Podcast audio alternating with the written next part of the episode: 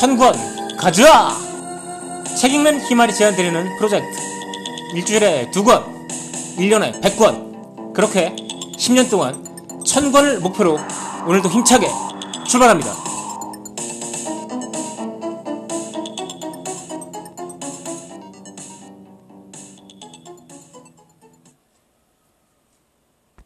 안녕하세요. 책 읽는 희말입니다. 오늘은 대한민국 부동산 대전망이라는 책을 소개해 드리도록 하겠습니다. 이 책은 이상우 애널리스트, 어, 금융회사에서 지금 애널리스트로 근무하고 있는 이상우라는 사람이 쓴 책이고요. 2017년 3월에 나온 책입니다. 이 책의 주장은 간단하게 두 가지로 요약할 수 있겠는데요. 하나는 우리나라 부동산은 세계 다른 나라를, 나라랑 비교해 봤을 때 그다지 비싸지 않은 편이다. 그리고 둘째, 앞으로 우리나라 부동산의 가격에 급격한 하락이 올 가능성은 상대적으로 적다. 자, 그렇다면 이 주장을 하는 근거는 어떻게 나와 있는지 한번 살펴보도록 하겠습니다.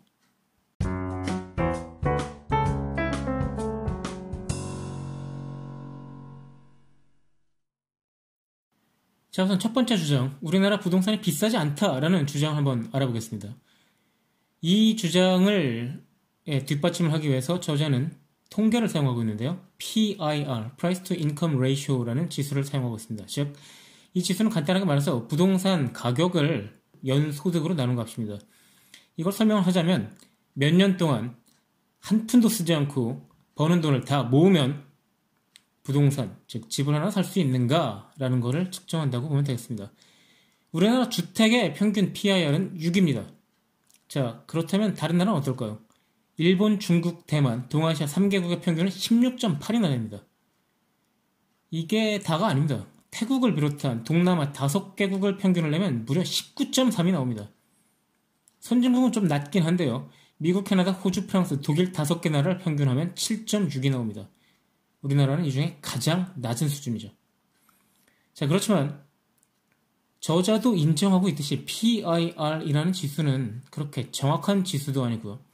또 계산 방법에 따라서 굉장히 다양한 숫자가 나올 수가 있습니다. 이거 관련해서는 이상우가 MBC 라디오의 손에 잡히는 경제에 게스트로 나와서 한 말이 있습니다.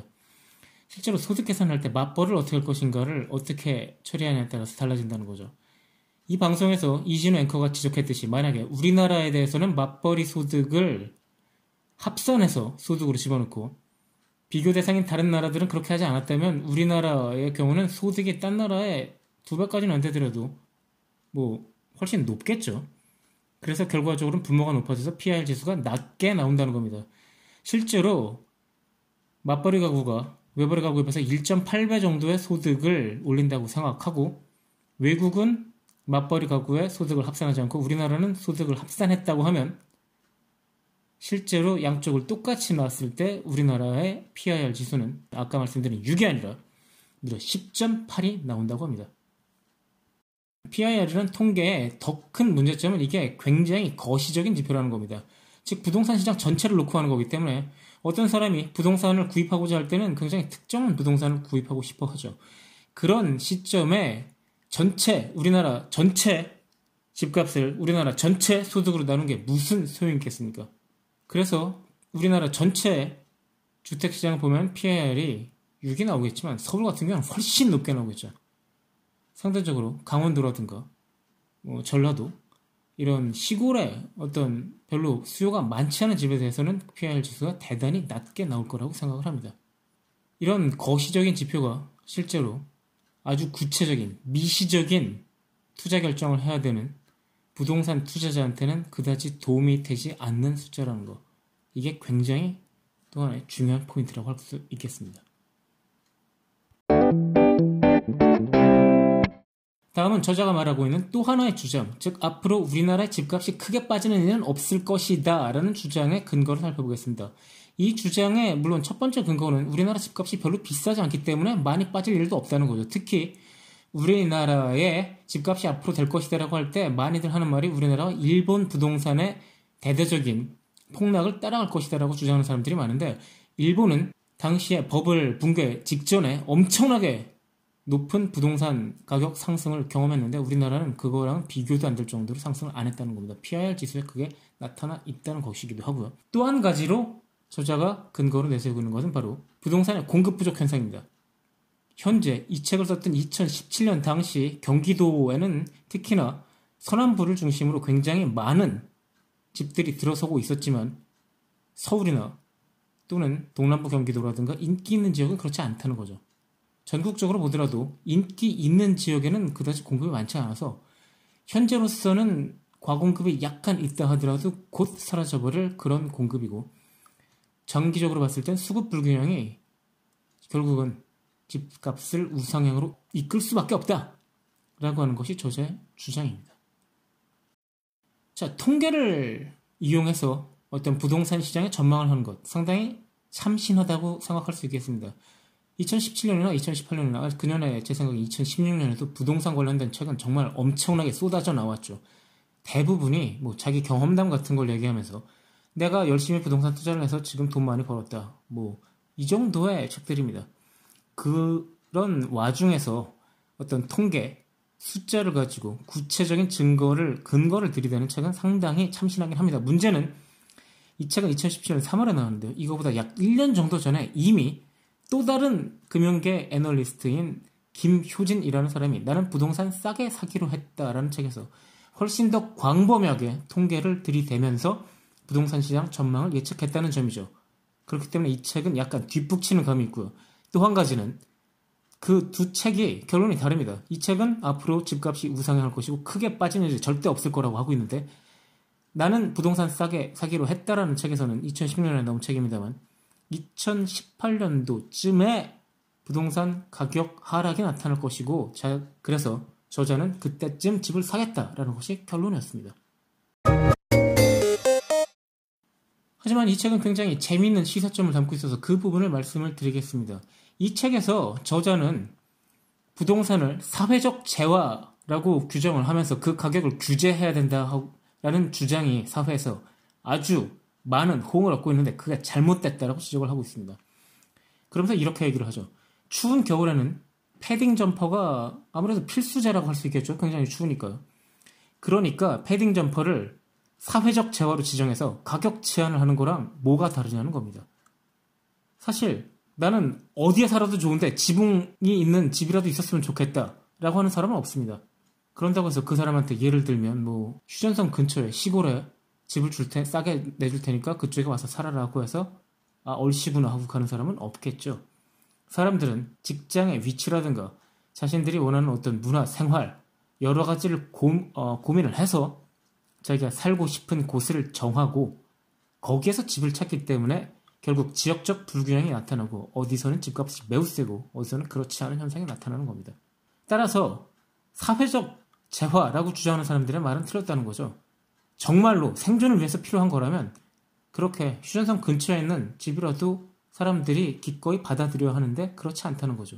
마치 배가 고픈 사람이 아무 음식이나 먹지 않고 나는 내 입맛에 맞는 음식만 먹겠다. 하지만 이 음식이 이 음식이 나한테는 사회적 제하고 반드시 필요한 필수제이니까 이 제품의 이 식품의 가격은 절대 올리면 안 된다라고 주장하는 거랑 비슷한 이야기가 되겠죠. 자, 부동산과 관련된 또 하나의 주장은 이런 게 있죠. 부동산 가격이 너무 높아졌기 때문에 결국 사람들은 부동산을 사기 위해서 소비를 줄이고 허리띠를 졸라매면서 저축을 늘렸다. 그래서 결과적으로 한 사람한테 최적인 선택이 사회 전체가 있을 때는 최적인 선택이 아니게 되는 경우가 많이 있죠. 사회 전체가 소비를 줄임으로써 저성장이 오히려 고착화된다. 즉, 다시 말씀드리면 부동산 가격이 너무 올라서 저성장에 큰 영향을 주고 있다라는 주장이 있습니다. 과연 이 주장이 맞는 건지 저자는 또 통계치를 이용해서 한번 검증해 봅니다. ROE라는 값이 있죠. Return on Equity, 즉 자본 수익률인데요. 이것을 가계에 대해서 적용해 봤습니다. 만약에 그동안 저축률이 높아졌다고 한다면 소득, 리턴은 그대로 있겠지만 차, 아, 그러니까 분자는 그대로죠. 하지만 소비를 하지 않고 계속해서 자본을 늘려왔을 것이기 때문에 에쿼티, 즉 분모 부분은 커졌겠죠.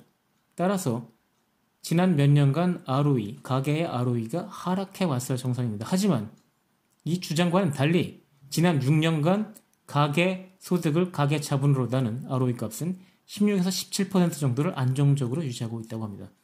즉, 사람들은 소득이 증가한 경우라도 뭐 6년 동안이니까 약간은 증가했겠죠.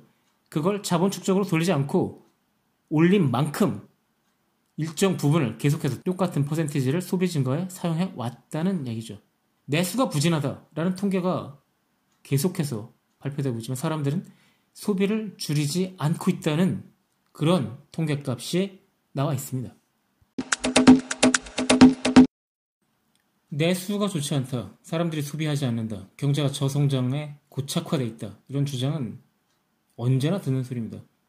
그런데 신기하게도 연휴 때만 되면, 명절 때만 되면 해외 여행 신기록을 계속 갱신하죠. 참 신기한 일입니다. 사람들은 이렇게 어려운 상황에서도 집을 사기 위해서는 더 많이 절약해야 되는데도 불구하고 자녀의 교육은 물론이고요. 해외여행 또는 명품에 대한 욕구조차도 억제하지 않는다는 것이 결국 드러나고 있습니다. 자, 목차에 따라서 무심하게 이 책, 대한민국 부동산 대전망이라는 책을 읽으면 우리나라 부동산 값은 지금도 싸고 앞으로도 올라갈 것이다 라는 아주 흔한 주장을 다시 접하는 것 끝입니다. 그런 책은 정말 많이 나와 있죠. 하지만 애널리스트라는 어떤 직업의 입장에서 통계 수치를 활용한 그런 주장을 듣고 있다 보면 그 주장 자체만을 볼 수도 있겠지만 그 주장의 이면에 있는 그 숫자에서 나타나는 또 다른 의미도 읽을 수가 있게 됩니다. 예를 들면 아까 말씀드렸듯이 부동산 값이 오름에도 불구하고 사람들은 자본 축적에 더 열을 올리지 않는다. 계속해서 소비는 일정 수준을 유지한다는 것이 통계로 발표됐죠. 결국은 사람들이 지금 현재 3포 세대란 말도 유행이 지난 지 꽤 됐는데요. 젊은 세대가 더 이상 소득 격차를 따라가거나 저축을 하는 생각을 하지 않고 현재를 즐기면서 살겠다. 율로라는 게 벌써 트렌드 아닙니까? 작년부터 트렌드였죠. 어떤 일이 벌어질까요? 그들은 여러 가지를 소비해야 됩니다. 명품도 해외여행도 또 자녀 교육도 소비해야 되고 뭐 어쩌면 부동산도 소비하게 되겠죠. 하지만 명품 가격을 내려달라 라는 말은 남사스러워서 하지 못할 거고요. 해외여행 가격을 늘어달라. 이건 우리나라 정부가 할 수 있는 게 아니죠. 하지만 부동산 가격을 내려달라.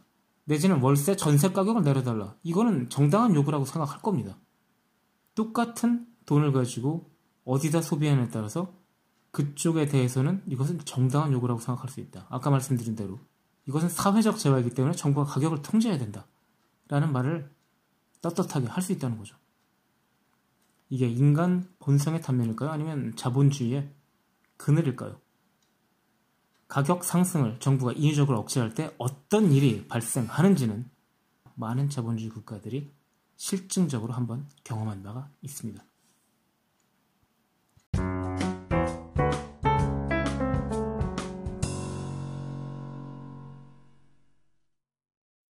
천군 가자 책임 힘을 오늘은 이상우의 대한민국 부동산 대전망이라는 책을 소개해드렸습니다.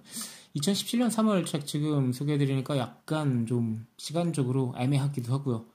사실 이 책이 나올 당시만 해도 아주 부동산 값이 미쳤었죠.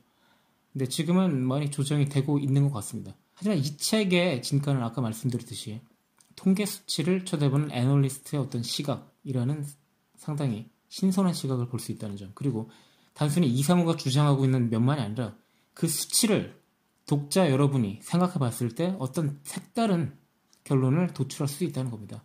많은 통계를 제공하고 있기 때문이죠. 이 책 한번 읽어보기를 추천드리면서 책 행심을 오늘 물러가도록 하겠습니다. 다음 시간에 또 뵙겠습니다. 안녕히 계십시오.